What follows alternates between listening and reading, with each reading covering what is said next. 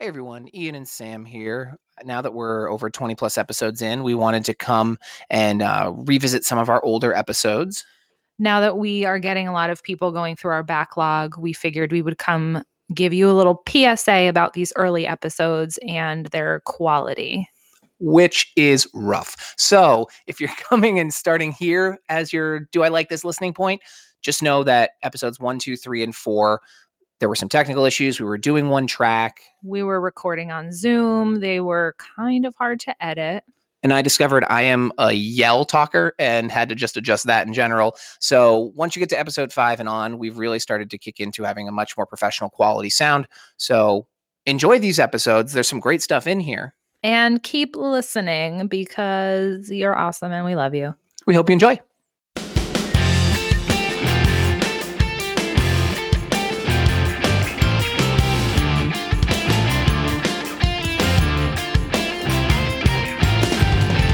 Hey everyone, I'm Ian. And I'm Sam. And this is a very special Christmas episode of Do I Like This? The podcast. I thought you were going to say of. we literally just coordinated this seconds ago. Shh. This is the podcast where I bring Sam B movies and horror movies I love. And I try my very hardest to not shut it off halfway through. and hopefully bring some holiday spirit today. Yay. So originally we were going to do one that I found hmm called Satan Claus. The Satan Claus, yeah.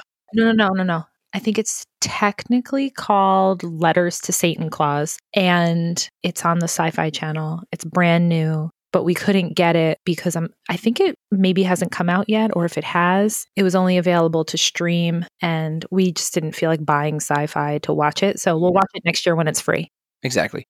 And as I found out searching for alternative options, there is a plethora of wonderful holiday horror. And this is the first one where I haven't seen this prior to bringing it to Sam. We experienced this for the first time together this week. Right. This is a very special holiday episode.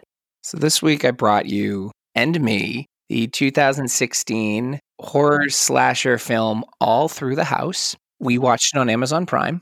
Yes, we watched it on Amazon Prime. It has 3.4 stars on Amazon 4.4 on IMDb. out of 10, right? Yeah, I don't know what their scale is on IMDb. That's a very good question. So, the first thing before you read the synopsis, I wrote down it was 2016. It was made in 2016. And then as I was watching it, a lot of the story and stuff that happened and the way the people spoke, I really thought it was early 2000s. I think the story was like 1960s in some of the uh, the tropes Oh and roles they had, but it Yeah. definitely the Yeah. film style really felt early 2000s in the way that this film was shot. There was a lot of stuff in this that I didn't think would necessarily fly in 2016. hmm Trigger warning at the beginning here. There's some reference to rape, possibly, definitely child abuse. Yep. There's reference to mutilating a child at one point. This movie actually turned pretty disturbing. It was not at all what I thought we were getting into. If you get queasy at the sight of blood or Dicks. Dicks or aggressive stabbings, multiple stabbings, really, really graphic violence, this movie is not for you. This movie shows it. All of it. Like nonstop. It makes you like look in the person's eyes as the person is being murdered. Listen, the murders are gratuitous and fake and on the verge of silly, but they're super, super violent. Like super violent. This is the kind of film that back in the day would be rated M. It reminds me of exploitation movies from the 70s, like Last House on the Left. It's for that type of audience. Mhm. And it's fine. And I really don't mind a lot of it, except when it came to the stuff with the kids that bothered me. And Yeah. not just because I'm a parent, even before that, I was not a huge fan of that sort of thing. It feels cheap and gross. We'll get into it in more depth as it happens. No, we will. But I just wanted to put it out there for people in case it might bother them, some of the stuff we're talking about. Yeah. So one of the things we're going to do on this podcast is we won't hold back. The films we're going to do sometimes will push some boundaries, and this was one that was unexpected. Right. And I think what we'll try to do is this: is give you a fair opportunity to understand before we get into it. Hey, this one is going to be a little rough in some spots. It's going to bring up some really uncomfortable things. And we're going to address it accordingly, but we'll call it out too if necessary. Right. And here's the thing it's funny, it's very tongue in cheek, but when it's disturbing, it goes in hard. There's some like rampant mental illness going on here, which to me is extra disturbing because that's the field that I'm in. And so it's mm. so much easier for me to kind of pick all that stuff out. And then I kind of just dig into it. So I watched this film last night and Sam watched it today and watching it before Sam, so knowing she has a background and expertise in mental health work, as I was watching this film, it definitely dawned on me. I'm like, I don't know if this is going to hit Sam in the right way, the wrong way. Kind of in the end, I came to the conclusion both, depending on the moment. I would agree with that. Yeah. I still was like, well, I've seen it. She's watching it. that was the approach I took. All right, Amazon Prime. I'm going to use their synopsis because it's short to the point. All through the house, a deranged masked Santa Slayer comes to town for some Yuletide terror. He leaves behind a bloodied trail of mutilated bodies and hunts his way to the front steps of the town's most feared and notorious home. Is the home really feared and notorious? I didn't realize that at all. I think maybe it's notorious for the what happened with the child there. I thought maybe it was notorious for the amount of Christmas lights that were outside. Okay, so something I really liked in this film is everywhere you go, mm-hmm. every house, every mall, this town's electric bill is all the money. Everyone who lives there is a Griswold. It's great. Everyone. It's beautifully decorated. Most of the houses are beautifully decorated, but there are lights literally hanging from the walls where there's nothing there, just lights hanging. And every bathroom has Santa shower curtains and Christmas mm-hmm. lights and ambient Christmas music playing in the bathroom. On old timey record players. Oh my God, it was hysterical. Every single room of every single house, there's one point where someone's walking downstairs and there's Christmas lights on the actual stairs themselves. I won't lie, as I was watching this, part of me was like, is this Sam's fever dream? Uh-huh. I think I wrote it down somewhere where I was like, listen, I love Christmas. I love decorating for Christmas. I make jokes that I'm a Griswold. These people were actually scary. We're sitting in a room right now with a fireplace hearth that is covered in well decorated stockings, a whole shelf of Christmas story themed goodness. We're in a fitting place to talk about this town.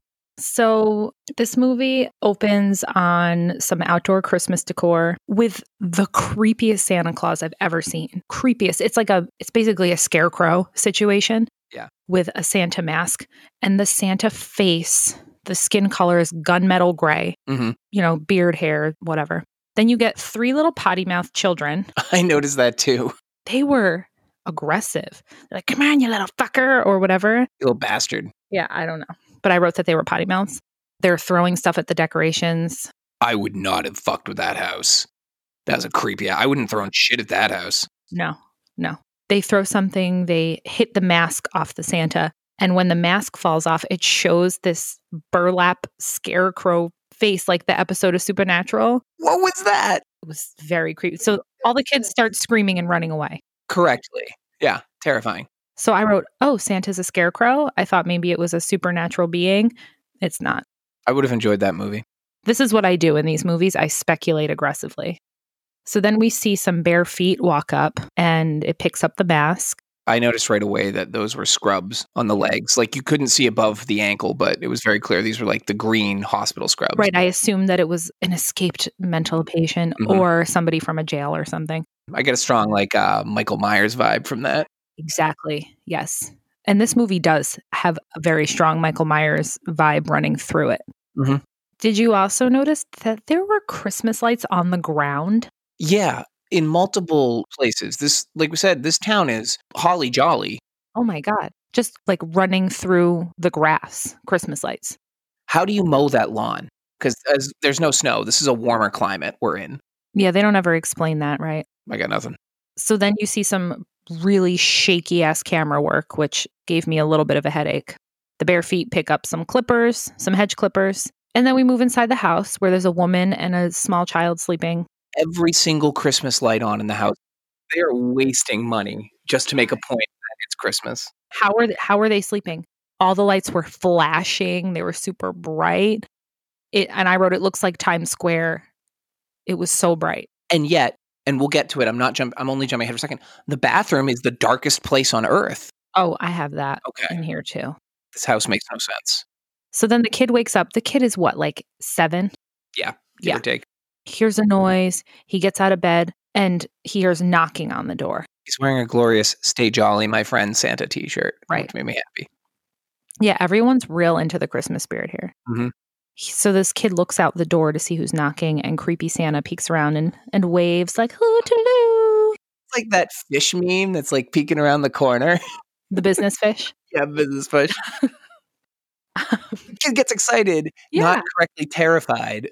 I don't understand this. So it shows the kid unlocking the door, and then the mom sits up in bed suddenly, like, ah, ah. Like she just wakes up and she gets out of bed and she's looking for her kid for a second and then sees the door is open and goes, Where are you? Uh, shuts the door, doesn't give a shit that the door is open and her kid is gone. Doesn't care at all. And then she sees the kid sleeping on the couch. She goes, Oh, you little shit. And I'm like, why'd you call him a bad name? You don't even care if he's missing. I wrote that too. I'm like, oh, he's sleeping in your home at night when he's supposed to be asleep. What did he do wrong? Yeah. I would be so excited if I saw my kid sleeping there after seeing my kid being missing and the door wide open. This does bring up an interesting point. So when she's calling him a little shit, people in this movie respond either a hundred thousand percent to things or zero percent to things. There's no nuance. There's no in between. No, no. they're either yelling at something or just not responding at all. They're either hard boy screaming or if we've released it, we may or may not have ghost shark emoting. We're not releasing that. So she goes to take a shower. Yeah. So here's the thing I'm pretty sure that this is supposed to be taking place probably at like 4 p.m. ish. And I'm only saying that because later in the movie, another character goes shopping for a couple hours and then comes back to help somebody with something at a time. It, it has to be a reasonable time that she comes back. I guess I will say, you know, in the winter it gets dark early. We'll place this at early evening. Yeah. So she then goes to take a shower after yelling at her kid. As she's walking to go into the shower, you see creepy Santa standing in the corner. Oh, that was a good shot. Yeah. So there's a lot of shots that are really good of the Santa being a creep. Yeah, I really like the Santa costume. Yeah. It's very sinister. The cinematography in this has some really good moments. Some awful moments, but there's a couple really good shots with him creeping. The problem with this movie is the acting, period. The acting, the script, everything else is like pretty good. The sets are nice. The, the effects are good. The music's done well. The lighting is real bad. And I'm not talking about the Christmas lights. I'm talking about the lighting of the human beings. Makeup isn't great. If you have good lighting, the makeup doesn't really matter as much. I really liked that shot of the Santa in the hallway. She doesn't notice it, obviously. So then we get the darkest shower ever, like showering in the dark. And we find later on that the toilet seat is shut and there's two lit candles sitting on it on the top of the toilet lid that she never lights. So they just have been burning. Well, and that's the only light source, I think. They just leave candles burning random places. I love a good like tub with candles, low light, but not no light And not on top of the toilet seat where you'd have to move the burning candles to take a dump. Because I'm not taking a dump. I know when I have to go to the bathroom. So I'll just put some candles on the toilet and I'll just use another bathroom. Well, that sounds like a life I wish I lived. what, knowing when I have to go to the bathroom? exactly. So she gets in the shower. It has that feel of kind of like a psycho scene. Right, something's coming. Where through the shower curtain, Then a man, I'm assuming is her boyfriend, husband, somebody, opens the shower curtain in like a jump scare moment. There are a lot of them. And some of them got me, and I was oh, really? mad at this movie because I was like, fuck you, scaring me with that mm. cheap shit. Well, I was going to say, none of them were successful for me. The cat startled the shit out of me. Which cat, Ian? There were like four cat jump scares. I wrote that down too. The sliding glass door cat. Yes, I remember that one. That one made me laugh. So the man opens the shower curtain, and I wrote, he says something in a very poorly acted way. Oh, I have all the dialogue written. Oh, I know you do. Oh, yeah. Because you told me you were writing it down. So that's why I left it to you. And then I wrote, and then she responds in an equally bad acting choice. So I'm going to let you. So I'm just going to give you the dialogue. I'm going to call it boyfriend and girlfriend to simplify it. Boyfriend goes, mm, mm, mm. Looks like I got you all ready for me after ripping the curtain open and startling her. Without batting an eye, girlfriend goes, You don't get to see these until I get to see him. And you know I don't like to see him if he isn't happy. Uh, his dick is clearly what she's talking about. Yeah, this whole exchange creeped me the fuck out so hard. And she's like, You gotta go make him happy. And he's like, Oh, I'll make him happy. And I'm like, Who are you talking about? I'm sure it's your penis, but it just sounds real weird. Like you have a guy in the other room. And it was even more cringy because, believe it or not, Ian's acting there was way better than both of those actors. Well, thank you. You're welcome. I will collect my SAG card in the mail if I could. Then we get a shot of the guy in the room facing the wall, aggressively trying to get his dick hard. Dude, he is, I don't know, he's in his 20s, 30s. I've never seen a 20 or 30 year old who needs to psych up his dick like this guy is having to. He's having such a hard time. He's like, get hard, you gotta get hard. And his whole body is shaking. And I was concerned for him. And he's like, more acting in that scene to his dick where he's like, now, now, get up, please. So listen, I had to pause at five minutes and 48 seconds because I was laughing so hard when he said, gonna moonwalk Oh, on that pussy. Yep. Yeah. What does that even mean? Gonna moonwalk on that pussy. If you don't know, if you don't know, you don't know. It sounds like it hurts, frankly. I'm going to quote Angelica from Rugrats If you have to ask, you'll never know. The next thing I have written down so she opens the shower curtain and Santa's there. He fucking stabs her through the nipple. And you see it. So, like I said, you see the stab through. Yeah, into the nipple and out the top of her boob. And I grabbed my boobs and was like, oh. I had to pause and rewind because I was like, there's no way that just happened. And then, And she just like stares correctly, stares down at it like, fuck. yeah, she just kind of looks like, oh, did that just happen? Listen, I understand you were surprised by a strange man stabbing you. You don't just not respond. And that happens to almost every person in this movie. Then he stabs her in the eyes. He has hedge clippers. Oh, okay. Yeah. He so one clipper through the boob. I thought he was going to go for like a squeeze and have like a really graphic shot. No, they get a different graphic shot. Oh, step. Oh, it's incredibly graphic. Yeah. Oh, aggressively graphic. Yeah. We don't have to like go into a ton of detail. Listen, there's blood squirting everywhere. There's wounds everywhere. It's mostly just blood. There's a lot of blood. Eighty percent of this movie's budget went to blood and Christmas decorations. Oh, and it's fake ass blood. Oh yeah, it's that like liquid. This isn't even like yeah. yeah. Then close up. Whenever someone gets murdered in this movie, they get murdered, and then there's a zoom in close up on their bloody dead corpse. So this Santa, one thing he does is he always goes for a one-two punch. He hits you with like that first attack that stuns you to get that close up, and then he goes in with like the finish him extra gore. Yeah. The first attack is pretty much always a ton of gore. and usually enough to be very fatal. Right.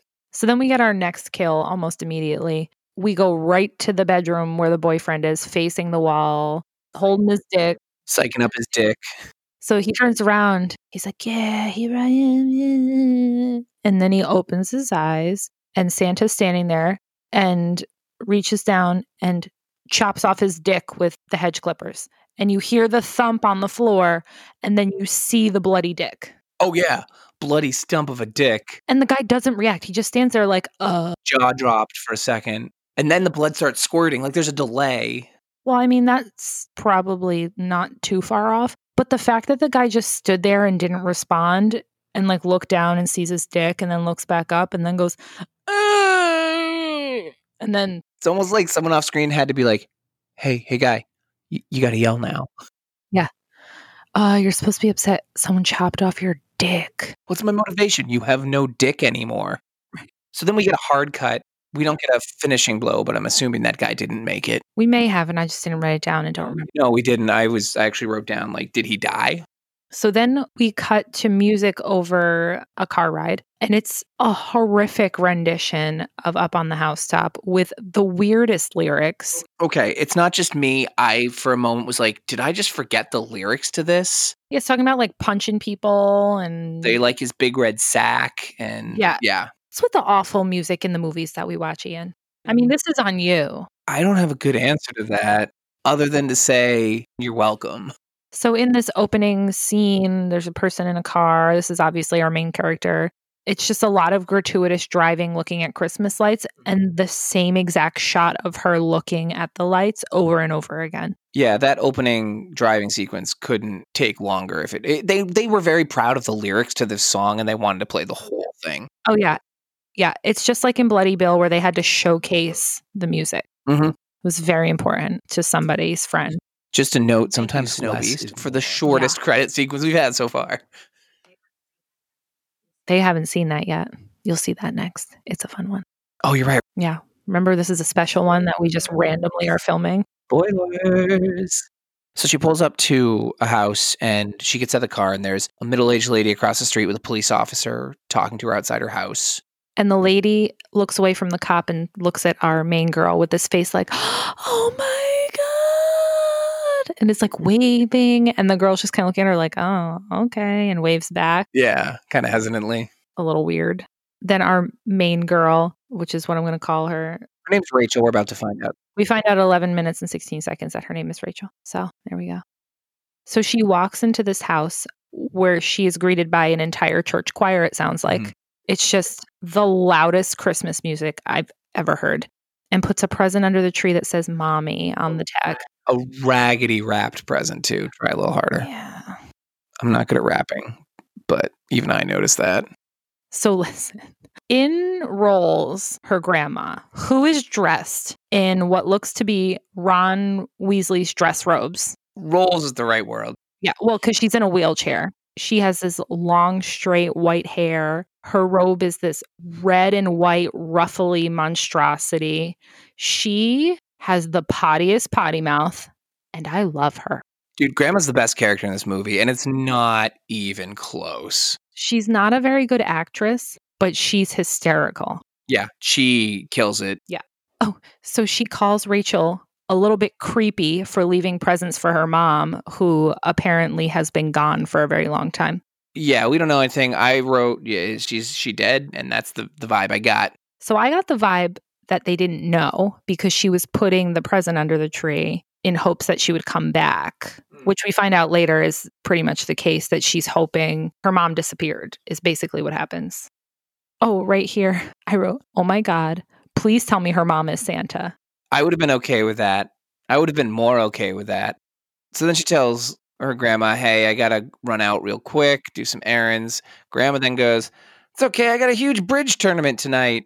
Knocks back some whiskey, and I was like, "Hold on, She says, I'm to kick its hairy ass. oh, yeah, I'm gonna kick its hairy ass." Oh, I love this grandma. She's great.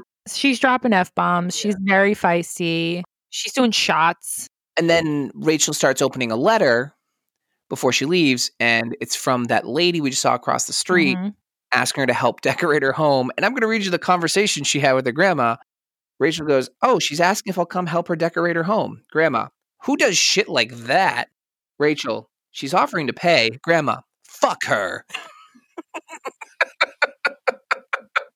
And here we get an introduction to one of the main storylines is that the lady across the street, Rachel makes a comment, well, you know what happened to her daughter?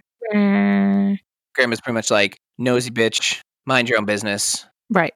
One of the things that we do get in this scene is Rachel says she's going shopping with her friends Gia and Sarah. And I said, Great, we get their names before we get her name. You know, it's funny, I missed that. And I wrote continuously throughout my notes how annoyed I was that I only called them friend one and friend two. Well, it's okay because I didn't remember Sarah's name. So I just wrote girl. When they show up, we'll call them friend one and friend two. They don't deserve more than that. Yeah, the blonde's going to be friend one, the brunette's friend two. Yeah, they're they're bad. So then Rachel leaves, and as she's leaving, she sees the neighbor lady across the street, Mrs. G, I called her, oh, Garrett. Yeah, Mrs. Garrett. That's right, because it's the name of um the lady.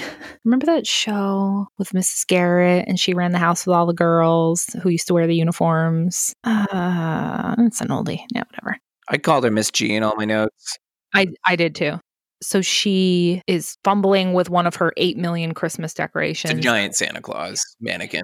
Rachel runs over to help and she's kind of like guilted into helping the neighbor because the neighbor starts talking about her daughter, Jamie. And she's saying, Do you remember my daughter, Jamie? And apparently her daughter had some disease and Cohen's disease. Bowen's disease, couldn't go out to play. And then her daughter was taken from her.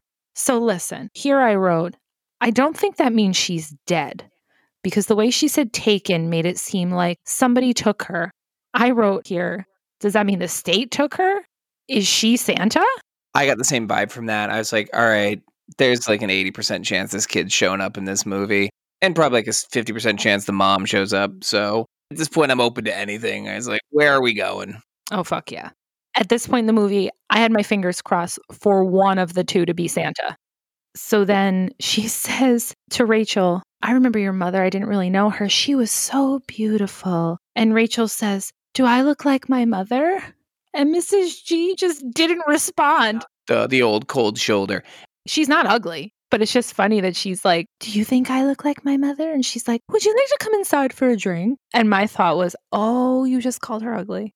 She offers to come back. She has to do some shopping. And Miss G's like, You'd come back for me? She's like, Yeah, sure. So Rachel heads off to, to go shopping with her friends.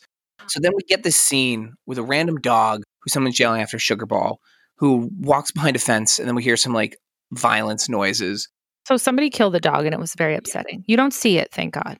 Oh, that the movie can't throw any more things on me. It's already losing points later on. Right. So then Sugar Balls' owner with her hair curlers and everything goes around the corner. And Santa apparently has upgraded to a machete right here. This is the only time he doesn't use the cutters. Yeah. Right. So he chops her a couple times. Holy blood. We don't need Yeah. more description than that. Nothing impressive. So then we go into Miss Garrett's house. Via Evil Dead Spirit camera. Uh she's not well, to put it lightly.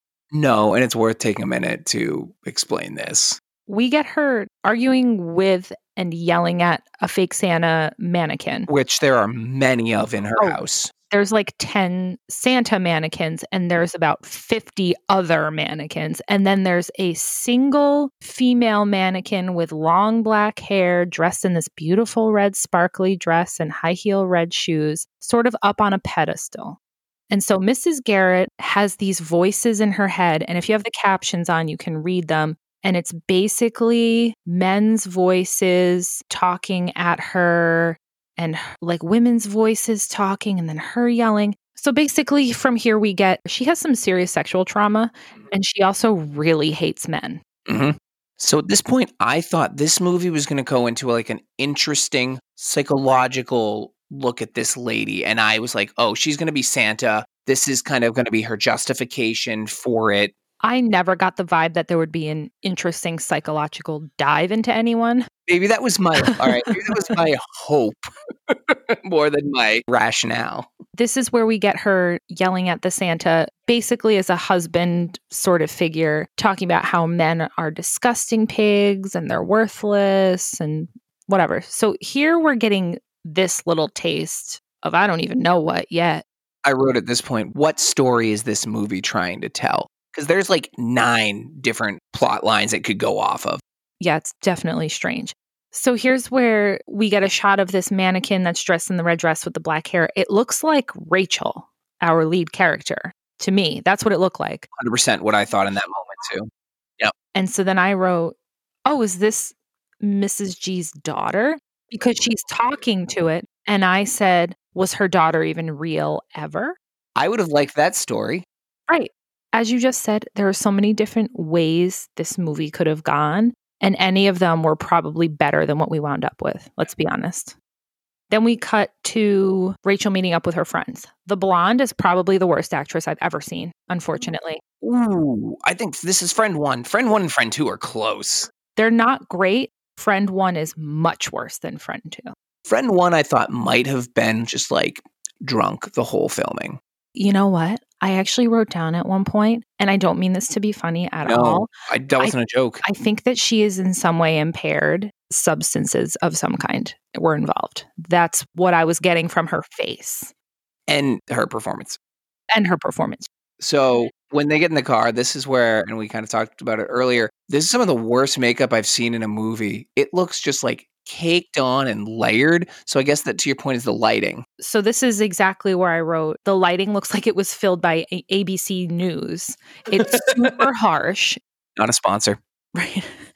It's very bright. And these women are not unattractive women. No. It just accentuates all the makeup they have on, and you can see everything. And listen, as a person who wears makeup, any person who wears makeup, we don't want you to know that we're wearing makeup. Okay.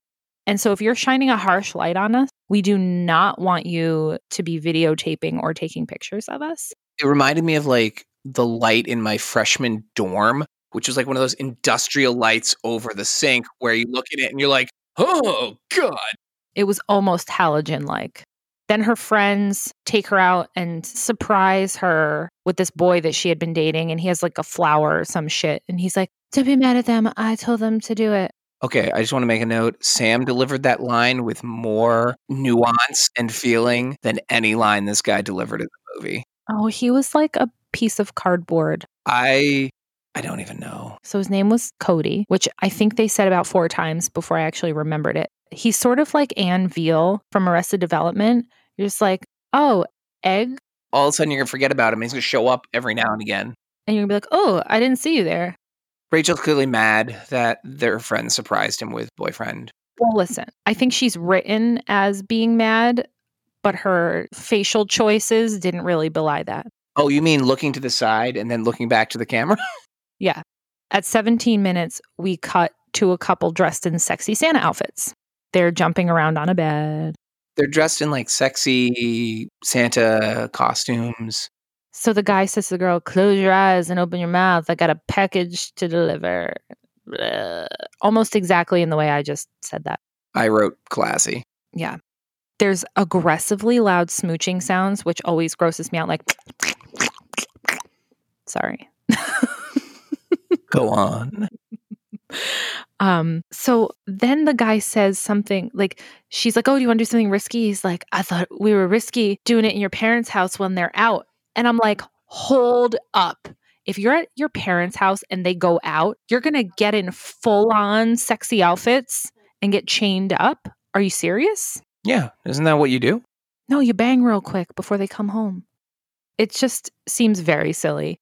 So the whole point of this scene, her asking him, is to get him stuck in handcuffs on the bed. To which the only thing I thought of note was she goes, "We should have a safe word," and he goes, "How about jingle balls?" Not to mention all of the Christmas lights everywhere.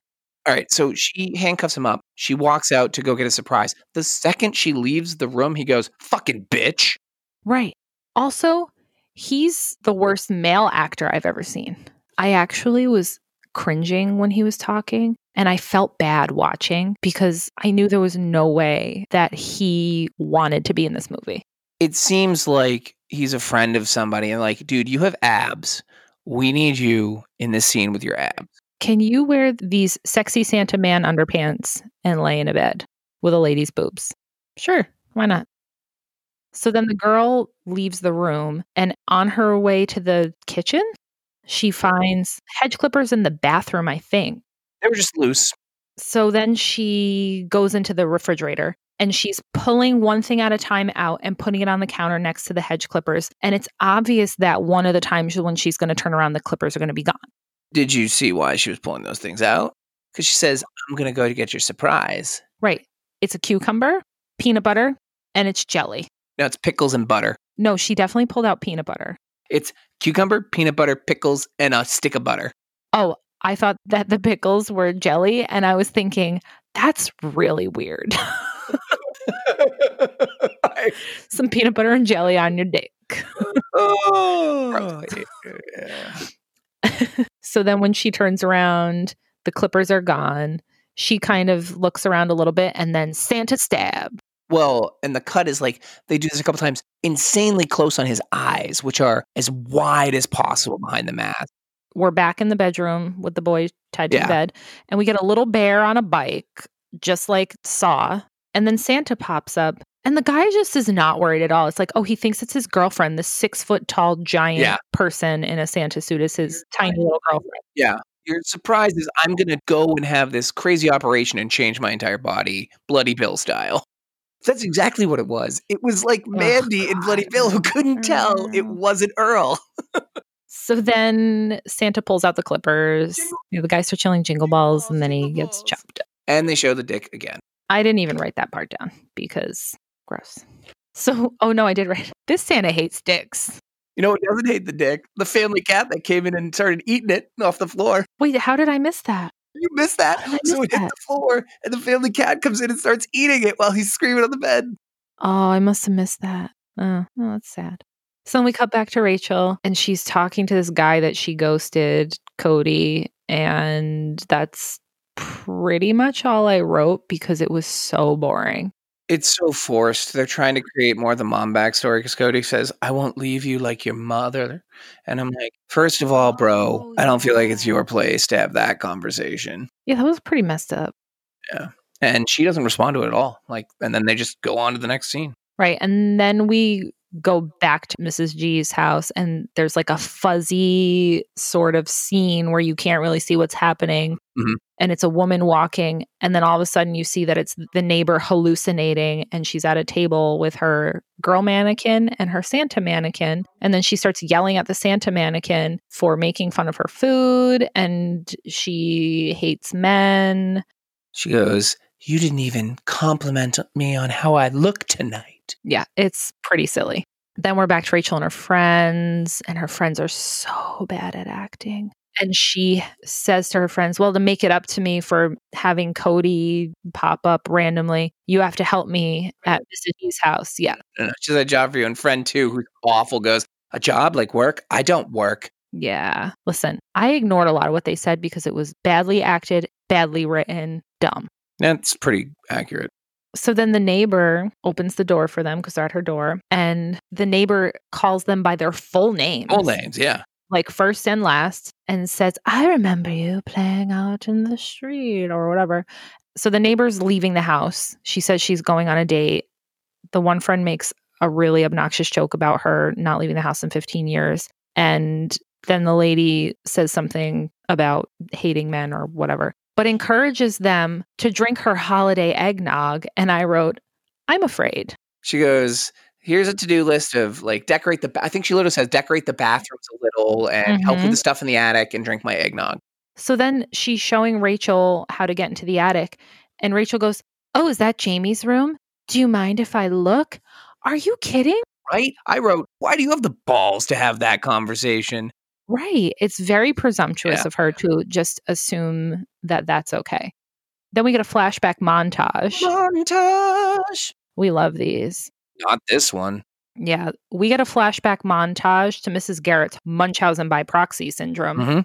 So we find out the kid is real because it's a moving little person. We don't see its face, but we see it like kind of moving around. And Mrs. Garrett's like, Those children don't like you. They don't want to play with you, blah, blah, blah. And then we see little um, Rachel. Rachel run up and leave a doll for Jamie, this this girl. And Mrs. Garrett's like, they're naughty, they don't like you, blah blah blah. And then we come out of the flashback and Mrs. Garrett says something to the effect of I always was so positive around Jamie because positive reinforcement's so good for their mental health. And my whole body was like At that point, Rachel goes, Can I ask you what happened? And Miss G's like, That's a conversation for another time. I have to go. She leaves.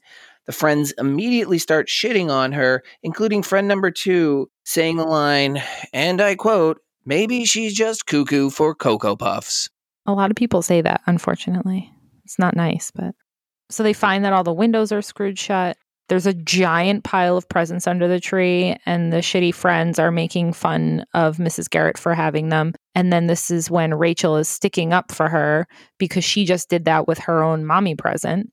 And she's saying, Oh, don't you think it's nice to hope that maybe they'll come back or something? And And this is where friend two goes, Oh, I know what really happened. And then we get this weird story about Krampus, and it, oh, yeah, she starts makes no sense. She says, I know what really happened because this kid in my kindergarten class told me and says that it was Krampus who came and whatever. And then she says, Hold on, this might be my favorite line in the movie.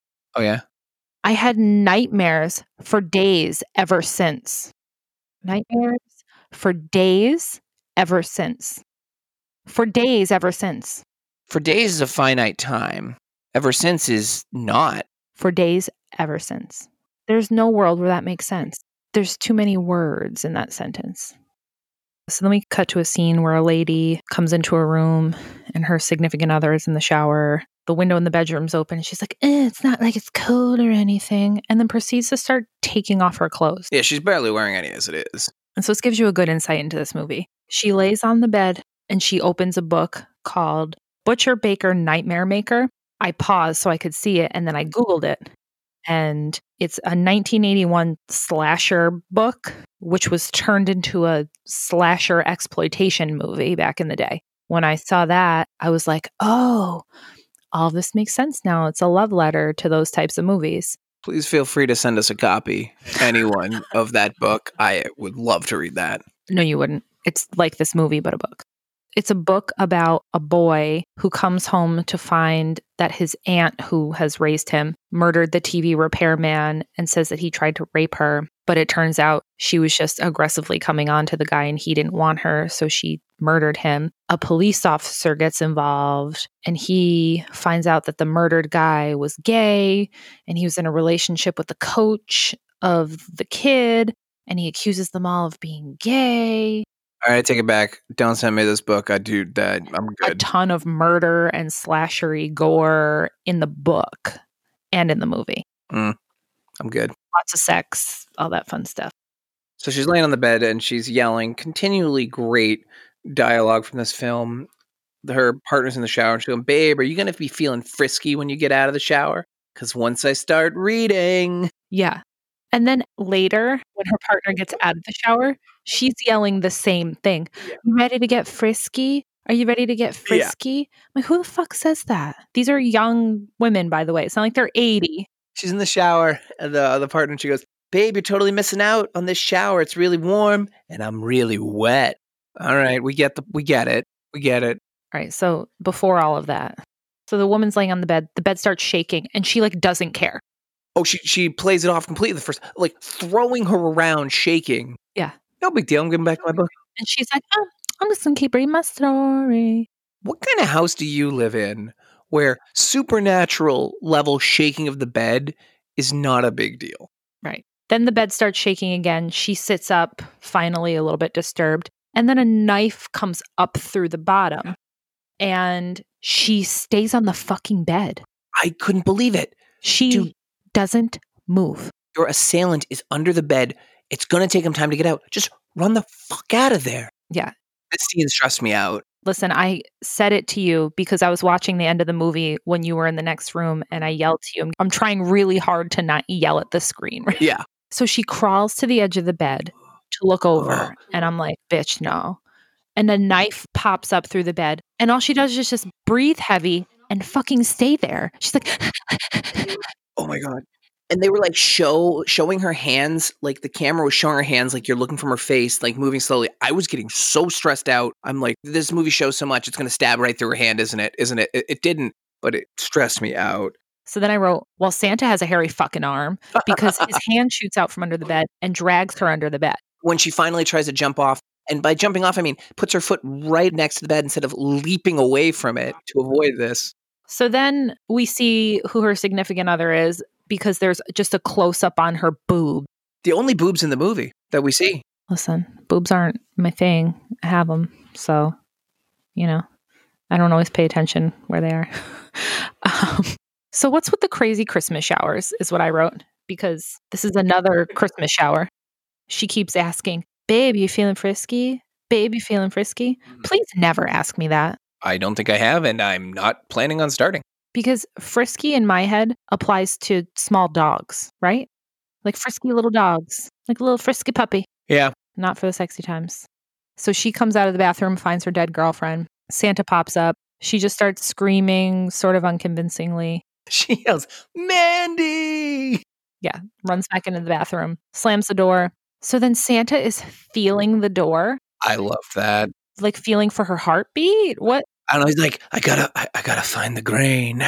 It was like he has magic Santa powers and can feel where her heart is because he stabs through the door, through her heart. And then as she slides down to the floor, he stabs again and stabs her in the head. Yep. There's just blood everywhere. And then the most hilarious shot. He steals their vibrator because they don't have dicks. And as he's doing it, there's a voiceover from one of the friends of the house going, Have you ever had a strange collection before? So then the friends are talking about collections, and the one stupid friend says, Only boring people collect things. What? I wrote that quote down. And also, every person on this planet collects something, whether you realize it or not. To which her friend actually proves that point when she goes to her, What about your collection of beanie babies and STDs? And I actually like high fived. I was like, You're not a good actress. You didn't deliver it well, but nice burn. It's one of those stupid 90s frat boy movies lines. Mhm. So then Gia, the friend whose name I remember, the blonde one, she decides she wants to try on the mannequin dress. And the other friend, the brown haired one, Sarah, she leaves to go get wine. At a shop and stop, which made me laugh Yes. very hard because up there in the Northeast, Stop and Shop is a, a well known grocery chain. To be fair, I think she was playing the role of everyone watching this film going at this point, I need a fucking drink. Yeah. So then Rachel goes to get boxes from the attic while Gia's trying on the dress. She finds something scary. I couldn't tell by her face because her face, she like bit her lip and and was like, oh, oh, oh." and then she goes downstairs. I got nothing on that scene other than like the attic is just like the climb up ladder to the top of a bunk bed. It's weird. So she goes downstairs. G is in the red mannequin dress and shoes. Wanting her friend to take a photo and put it on Facebook. And I thought that was gonna be like, oh, is the Miss G gonna see it on Facebook and get pissed? I don't know. This movie, less is more, man. You think Mrs. Garrett has a Facebook? Fair. So then Rachel comes over to her and says, Look at this picture of Mrs. Garrett. And her friend's like, Yeah, she's a nurse. So what? And she goes, Look who's next to her. It's my mother. And I'm like, Oh, that's why you were making that face? I was like, oh, another plot line we're gonna try. So then she's like, Mrs. Garrett lied. She knew my mother. Mhm. Blah blah blah. We we see that there's something amiss here, as if you couldn't tell. Well, then she calls her grandma right away to ask about it. Oh my god, hold on. She calls her grandma, who's drinking Southern Comfort out of a tumbler and listening to aggressive choir music, Clearly missed her huge bridge tournament, or she already kicked its hairy ass. or she kicked its hairy ass. You're right. She's asking her grandma how Mrs. Garrett and her mom knew each other, and her grandma won't answer. So Rachel hangs up on her. And her grandma's like, "Where are you? Where are you?" And Rachel's like, "Nope." No, she says, I'm. Oh, no, she doesn't. She leaves that on the She message. Yeah, yeah, yeah, Mhm. yeah. So Rachel decides to sneak around Mrs. Garrett's room. This made me laugh so hard. She pulls back the sheets, or she pulls back the blanket on Oh, Mrs. God. Garrett's bed, and there is a male mannequin with a Santa hat and beard, Nothing else. nothing else except for red lipstick prints all over its body. All all over. over. Yeah, I I thought that was funny. It was so funny. Miss Garrett gets freaky with her mannequin. And then there's a picture of her dressed as Mrs. Claus on the nightstand with a Santa Claus. That was good. It was pretty funny. And so they find a locked room in that room and say, Oh, we need the key. So, the thing that made me laugh in the scene. So they're like looking around everything, and Rachel picks the Santa hat up off the bed and puts it back on the Santa's head. I was like, what the So weird. This movie. So we go back to the grandma's house. She's getting a box out of the closet. It's a letter to Rachel's mom. Then the grandma hears a noise and she rolls back out to the living room. Again, she is in a wheelchair, which is why I say she rolls. Also, this house is not wheelchair friendly. I don't think Graham gives a fuck. real tight corners, some bumpy ledges on the floor. She sees that the sliding glass door is open, and then the scene that frightened Ian. A cat jumps in the door, jump scare. It was a jump scare. It got me. Yeah. Hey, it's it's all right. Then Santa pops up, ties grandma up with Christmas lights. He rolls her outside. Her screaming didn't match the level of emotion that one would have if they were tied up by Santa Claus with Christmas lights and being frighteningly hurtled out of a screen glass door. And then down a driveway. Right. And then Our hot rod moment. this is what you meant. Yes, Okay. I heard you watching it. Tossed off a cliff, Uh, launched off. a cliff. launched off a cliff. My favorite shot of the entire. Oh my. God. I yelled something out loud and then I wrote, Bye bye, Grandma Weasley. Oh, oh, it was good. She, listen, first of all, it was a like rag doll. Takeoff off a Right. cliff. It was a rag doll in a wheelchair, Yeah, flung. I'm pretty sure it was Andy Samberg. It was hysterical. I loved it. It was so stupid and so funny. I just have to say that later we see her body back in the house. There's a situation. yeah, yeah, yeah. We see her body. She doesn't look like she was launched off a cliff. She just had some blood on her. She's a tough broad, even in death. So then Rachel's calling and leaves a voicemail and says that she's at Mrs. Garrett's house. And then Santa's listening. And then he kills the cat. I'm a cat guy. You know that. I did not like that. There's nothing necessary about it. There's nothing necessary about killing the animals at all, period. It just is stupid. Not that there's anything necessary about killing all the people, but Rachel heads home to check on Grandma. She finds a box with the letter to her mom at the house. Back at the Santa neighbor house, friend two returns with the wine. She catches a glimpse of our Santa, thinks it's the friend's playing a trick on her. So she goes, I'm coming for you, and follows him behind the house. yeah. The only thing I had to add was when Rachel left to check on her grandma, she left her friend Gia in the house, the girl in the mannequin dress. Yeah. and she looks up and sees over the door that there's a spot where you could put a padlock on to keep the front door from being opened from the inside. That's the only thing I would add. Um, because it does come back into play later, obviously. Yeah. So we go back to friend two, Sarah, following Santa outside. We get a Um, stupid mannequin jump on. scare. Hold on. Why the fuck would you follow some creepy ass person Oh. dressed as Santa Claus in the middle of the night? I wrote dumb. Even if it's my friends playing a trick on me, I'm gonna go inside and drink my wine. Y'all can play a trick outside. Yeah. stupid. Wha- uh, no, never. Yeah. Never follow a Santa into a dark alley ever. Oh, and it's like this. You go beside the house, and it's a dark, creepy alley. It's not just like in the yard. Yeah, it's a dark alley It's like barred up windows and and then it turns into a full on forest, apparently. yeah. All right, there's no logic in this, but we get a mannequin jump scare, and then Santa attacks her. No, hold on. Before the mannequin jump scare, Mhm. there's another cat jump scare. I Dude, wrote it down. this movie's just trying to come at me at this point, and I was I was not cool. Um, so then Santa pops up. So okay, hold on. So the mannequin jump scare is a mannequin hanging from a noose that comes down from the side of the house. God knows where. She has no reaction. She's just like, "Oh, that's a mannequin." Yeah. And then Santa pops out and she runs and does the most logical thing, picks up a big ass tree branch or something Yeah. and just starts beating the shit out of Santa. Yeah, I. All right, so the two friends at least fight. Right. I'll give them that Absolutely. So then she hides in the woods. successfully. It seems. Right. I don't understand why she came out. So she comes out because she sees her friend in the red dress through the window. Yeah, in the house.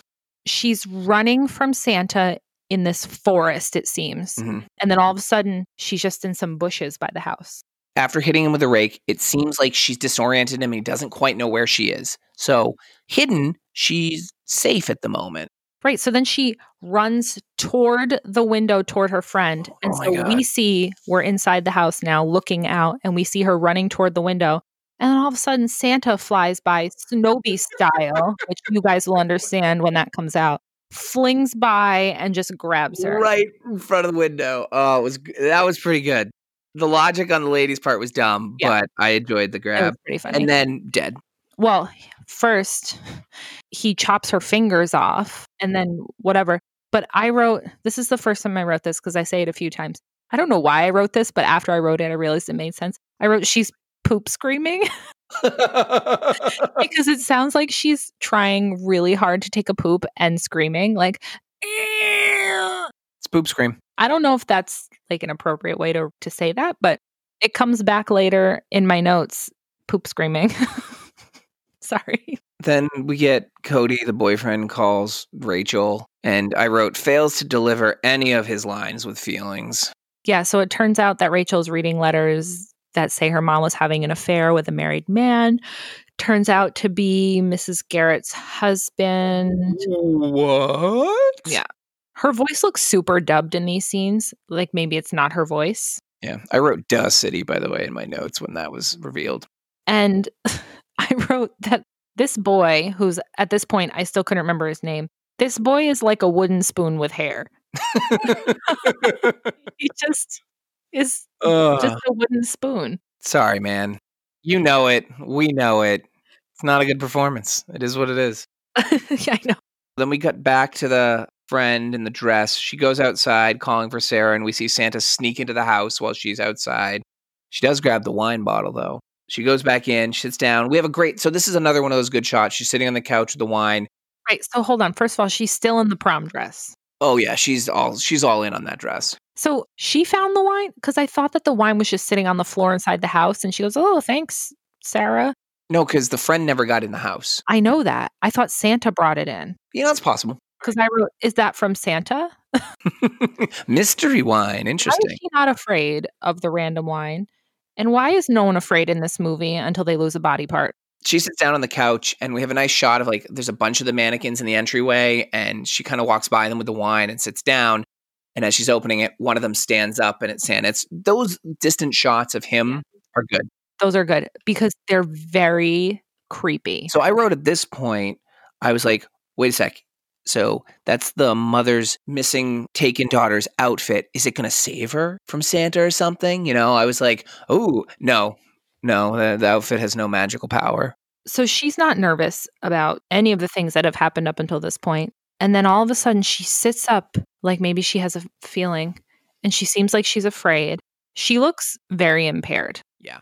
She's just walking slowly throughout the house. Santa's following behind her, not immediately behind her, but behind her. And then she just randomly goes upstairs into this dark room. And then Santa strangle. I was like, where is she going? Yeah. Then she starts fighting back. My favorite Santa shot of the movie. So she's in the dark room and you have her contrasted. So you see the lighting on her from the side and it's blackness behind, and he comes up to strangle her out of the darkness. I thought that was really good. The whole strangling part wasn't good, but the approach was good. I have a hard time being too impressed by anything in this movie, I guess. Sorry. So, like you said, she fights back. She so she cracks him in the head with a vase, and he like falls into like a doorway out of sight. And she just stands there holding the vase, looking at it. Right. And then he comes back out, and there's a chase. I wrote "Run, bitch." So he obviously put a padlock on that front door. Yep. Dude, the only one with sense in this movie is is Santa. Yeah. So then it takes her a very long time to open a window. She just keeps opening it millimeter by millimeter. And somehow he's outside the window. So he does some like horror movie teleporting in this Yeah. chase. Absolutely. And he grabs her through the window. I wrote more chasing, more slow walking, more whimpering. Eventually, she ends up in like a basement room or something. Her heel, she's wearing heels the whole time, gives out. And all of a sudden, he has the clippers again. Mhm. Are they hidden down his pant leg? Like, where does he keep finding them? As we will learn, there's room. Oh, Oh. man.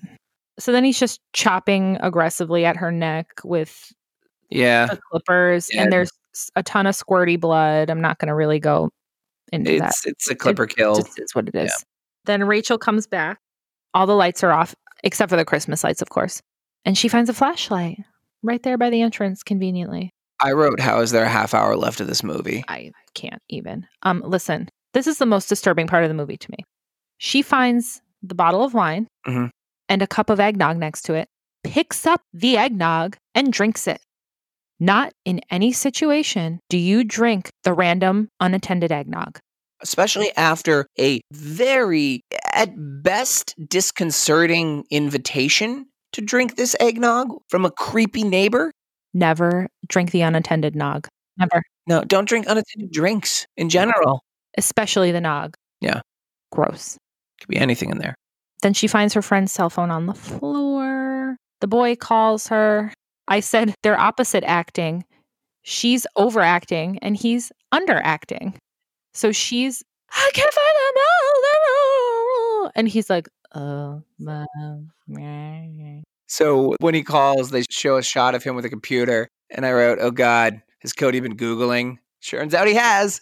He has. He's been Googling Mrs. Garrett's husband. Cody's our exposition. He is. Thank goodness for him, I guess. He's performing with about the same level of intensity that exposition is.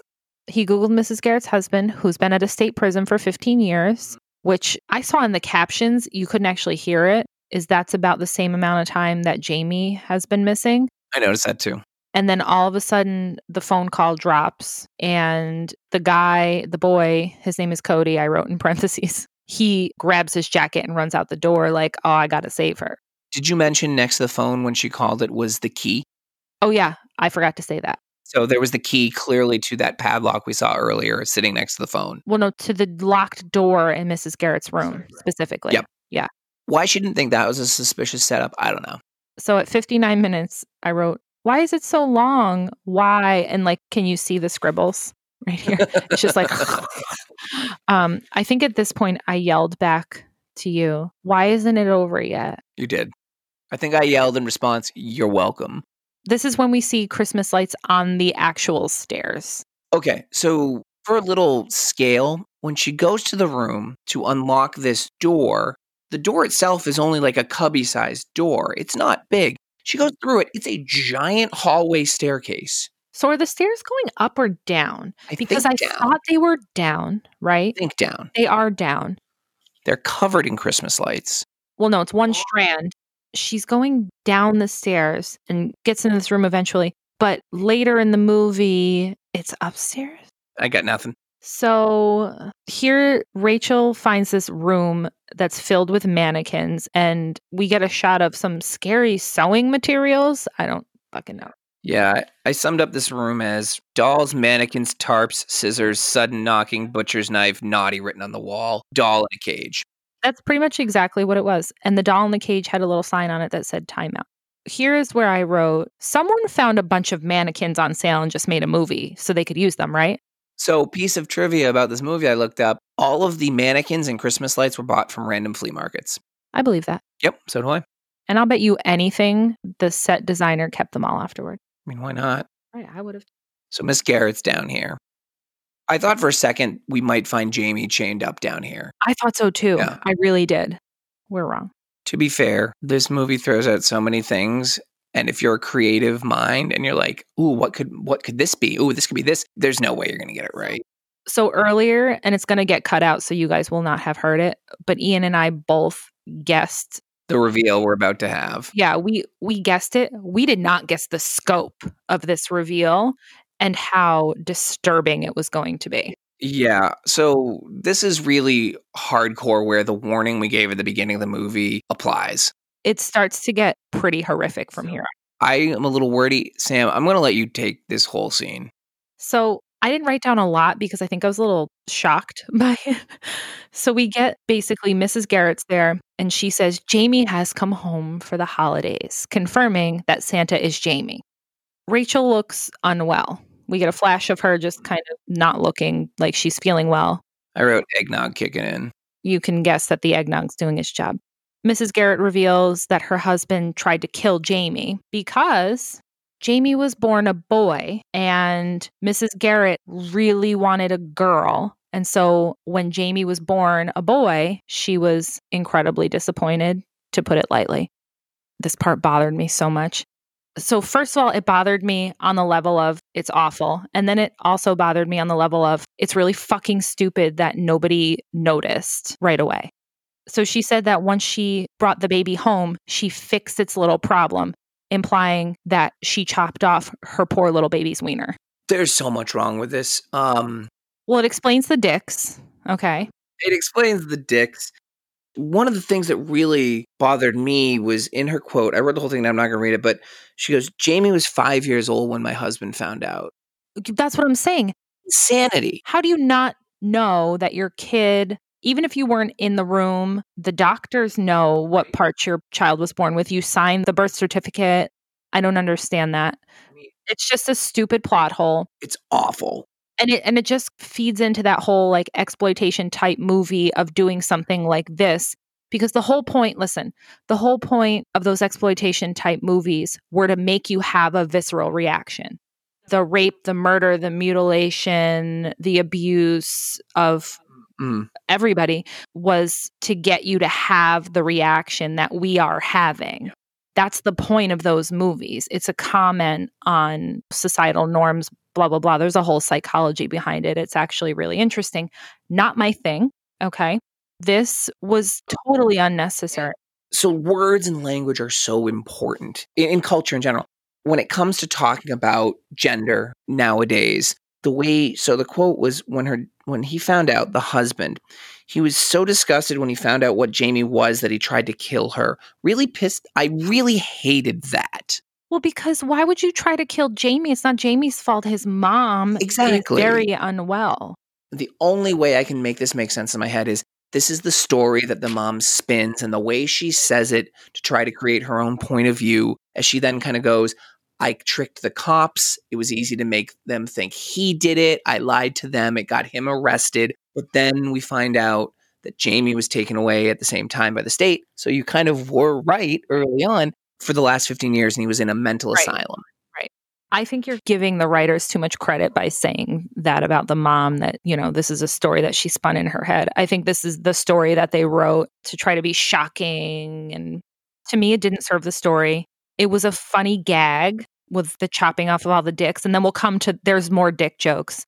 But to me, it would have been a funnier gag if she didn't cut off her baby's fucking penis. How is the, that the crux of the entire plot? I don't know. I think it would have been better if maybe her kid lost its penis in a weird accident or Or was born without one? Right. I thought that she was going to say the baby was intersex, which is, you know, born with male and female DNA in such a way that it affects like some of your sexual organs. That's a very mild way of actually describing what intersex is. But It's a, conversation this movie doesn't deserve to have. also, this is a horror comedy Yeah. podcast, not a psychology podcast. So I'm not going to go there. But I felt like it was cheap and it was shitty. And it does a disservice to people who are trans, intersex, whatever. That's a thing that I'm super passionate about. And this sort of thing to me it's just shitty and stupid. Yeah. It's not even the language, it's the point. They could have done anything here. And this is what they chose to do. I just wrote to kind of finish it. Ugh, so upset with this story. All right, I will step off my soapbox. All that to say, this movie could have gone a different direction and I would have really liked it. I mean, not really liked it, I would have liked it. The gratuitous violence is like too much for me, which is funny from a person who only listens to and watches true crime anything. Uh, yeah, I just, it's not my thing. The violence was fine for me. It didn't go like I spit on your grave level. It approached it, It got close. Yeah, which is, like I said, not my thing, but whatever. It can be fun and done in the right way. So then Jamie was taken away to an institution of some kind. And here we find out Rachel drank the nog, and Mrs. G just gets so excited. You drank my nog! And she starts singing This is weird. and dancing like hugging Rachel. hugging her. They're snuggling, and Rachel starts calling her mommy. Yeah. Um, I thought maybe she was trying to trick her, but she wasn't. She's just high from the nog. I'm going to say what you said to me. That would be giving this movie too much credit. Yeah. So then all of a sudden, Rachel's like, You're not my mom. And turns around and sees her dead grandma and her friends all bloody and strung up on the walls.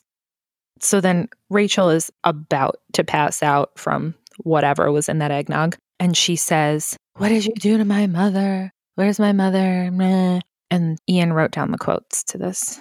So Miss G leans into her and goes, You poor, poor dear, your mother was a filthy whore. And so I buried that bitch out back in my garden. Cold. So that was actually funny. That made me laugh. Yeah. She looks like a second grade teacher. I think this actress did an admirable job. No, she was good. She really put her heart into that role and gave it everything she could. I think it was at the beginning of my notes. I don't even know if I wrote it down, but I know I definitely thought it. When Rachel goes to her house at the very beginning, the first time to like help her before going inside. And I thought to myself, oh, this lady's actually a pretty good actor. She's probably the going to be the best one in the movie, not realizing that she was going to be a main character at that point. Funny segue from that then. In the research I did, this role was written for her specifically to play. We'll have to look it up later. I wonder if it was written specifically for her because she is an actress who was in a lot of these type of movies back in the day or something. This is a good moment to get into this for a quick aside. So, this movie is actually based off a short film that the main girl, Rachel, and Miss G were both played roles in called um, Here Comes Santa, like five or six years prior. Well, it was definitely a short film Yeah. because it shouldn't have been however long this was an hour and 20 minutes. So, that film, another random aside, Rachel's brother is the writer director of this movie. Obviously. This movie was also filmed in seven days. That's pretty impressive, actually. Production quality is pretty good. Yeah, for what they pulled off, seven days. I read that. I was like, you don't, I don't forgive everything, but I, I understand more of it. I said it early. The thing that this film suffers from the most, besides acting, is the script, story. It's too much. It should have just stayed a short film. If it was a short film, it would have been thoroughly enjoyable. So Rachel passes out at this point from the eggnog. Right. She wakes up dressed in a tiny doll outfit in Jamie's room, She's kind of Alice in Wonderland esque. Yeah. yeah. Yeah. Tied up. She looked good in that dress. She did. She looked great. Um, she's got like a bow in her hair. She's got the high heels. It looks like a Halloween dress that a lot of women wear. Mhm. So then Jamie comes in dressed as Santa, still Santa, This scene. with his clippers. He starts like humping at one of the mannequins with them, like so using the clippers as his dick. I don't know. I don't know. So then Rachel sounds like she's poop screaming again because her scream is like, like she just is pushing and not actually screaming. She's tied up in a closet, which I didn't realize until she shut the door. Oh yeah, that same. Her hands are tied above her head, so she gets one out but can't get the other one out. So she shuts the closet door to block the knife. And then there's a loud thump and the door opens and oh, there's Cody came to save her. And then there's a Santa fight. Santa versus Cody. For a second, I was like, Cody Jamie fight. And then after a couple seconds, I wrote, not impressive. Yeah, it's a lot of punching for a long time and a lot of cutting back to Rachel, whose one arm is still stuck in the rope. I would kind of describe it if your two drunk college friends are kind of like pushing each other around a little bit, like pre fighting. That's what this felt like. Except Santa breaks Cody's leg. Aggressively. yeah. What happened to Santa in that moment, though? So they both go down behind the bed so she can't see him. Right. So they both fall down. She gets her hand out. She walks around, and just Cody pops up, and Santa's gone. And Santa has just shattered his knee pretty much. Right. And Cody can't walk. He has a broken leg. Uh. she hides Cody in a cubby and says, I won't leave you this time. I promise. Ugh. To which she immediately leaves him. And then I wrote, barf. So then, is she in the same room that she left Cody in the cubby in? Right as she shuts the door, we see Jamie stumble in and not notice anyone. Mhm. So she's like, "Oh, I don't know where she hides." She hides under the bed. It shows Oh, her right. So, under the bed. so Jamie turns and the room's empty because she's hiding under the bed. And then it shows her under the bed and he's walking back and forth. The door closes. She hears the door close. Mhm. And I wrote, Don't fall for it. This is another I'll time when I was trap. trying to not yell at the screen. She slides her head out first. And I wrote in all caps, No, bitch. What are you doing? You slide your head out totally exposed from under the bed. Prone under a bed is a problematic position in a lot of ways if your hiding doesn't work. I can't. Unless there's a half naked co ed who you're trying to kill on top of the bed. Right. And your name is Jason Voorhees. No, no, that was him earlier in the movie when she. Oh yeah, I forgot about that. so then he pulls her out from under the bed. Like obviously Santa pops out, pulls her out from under the bed. They fight. She kicks him in his non-existent dong. Nothing happens. Right. He like almost like mocks her, like, Ugh. So then the window in the room is wide open and she goes to jump out. There's so much chasing and fighting in the last half of this movie. And it's not even entertaining. It just goes on for too long. All right, so she goes out the window. They chase through the woods for a bit. Right. So she does her signature poop scream. He's chasing her. The shears just happen to be stuck in the ground along the pathway and he picks them up as they're running. She gets her hair stuck on a fence but she gets away right as he reaches her. This was an um, awful chase. More running. And then I wrote, Can this be over now? Then she hides. And then she does this thing, which is my favorite. And by my favorite, I mean it's not my favorite at all. Cover your own mouth with your own hand when you're hiding, that thing. So I guess maybe they can't hear you breathe or something. It's just weird.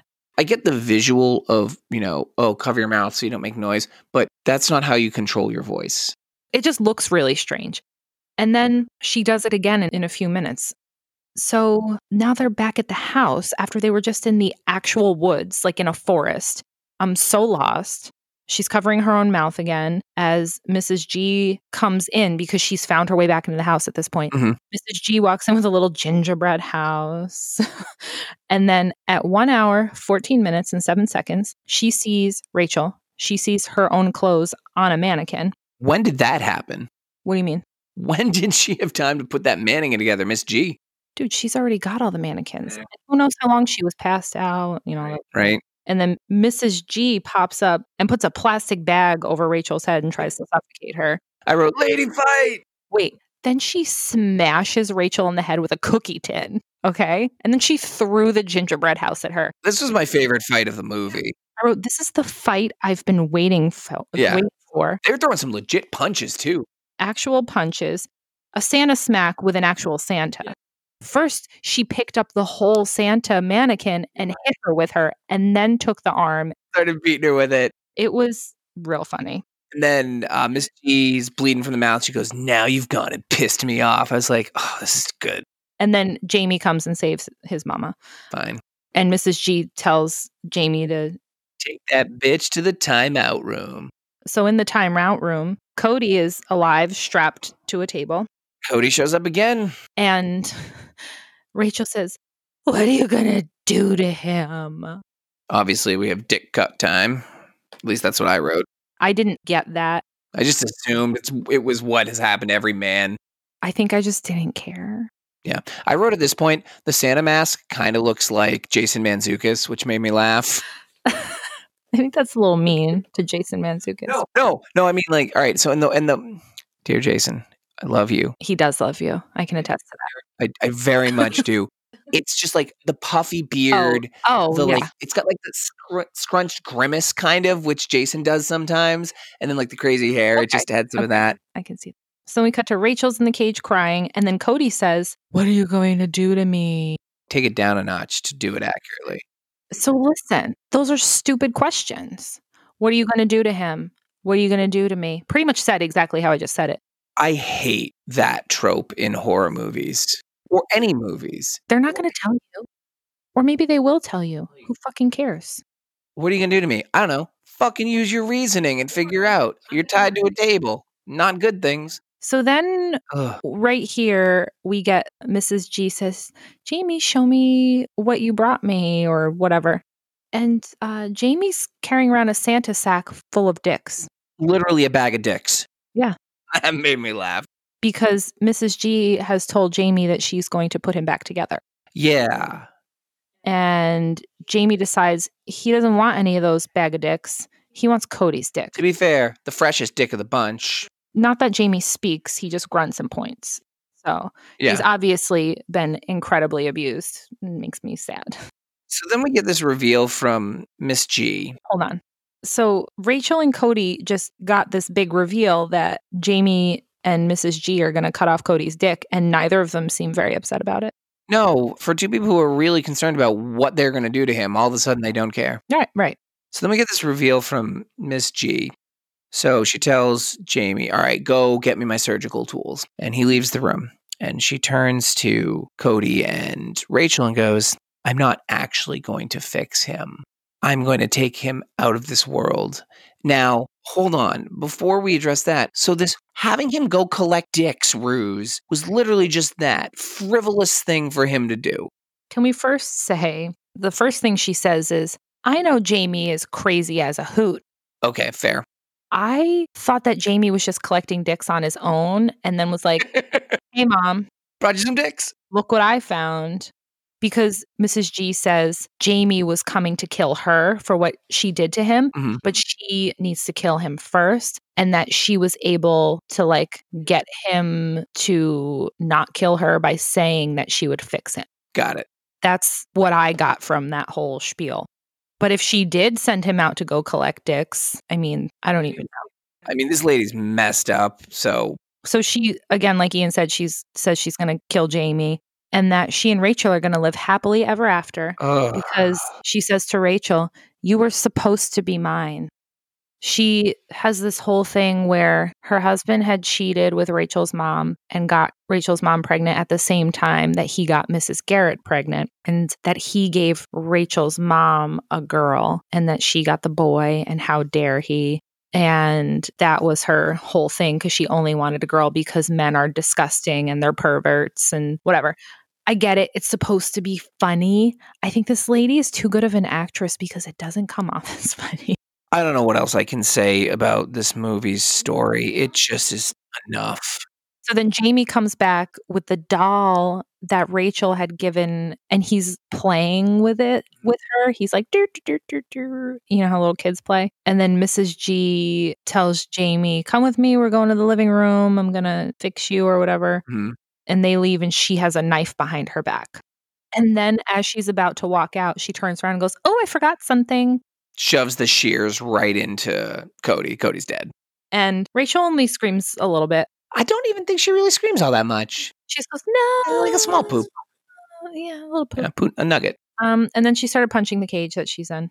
So we then go downstairs and we're in the the big room with the Christmas tree and all the presents to Jamie and he's looking at him and he's very childlike Mm-hmm.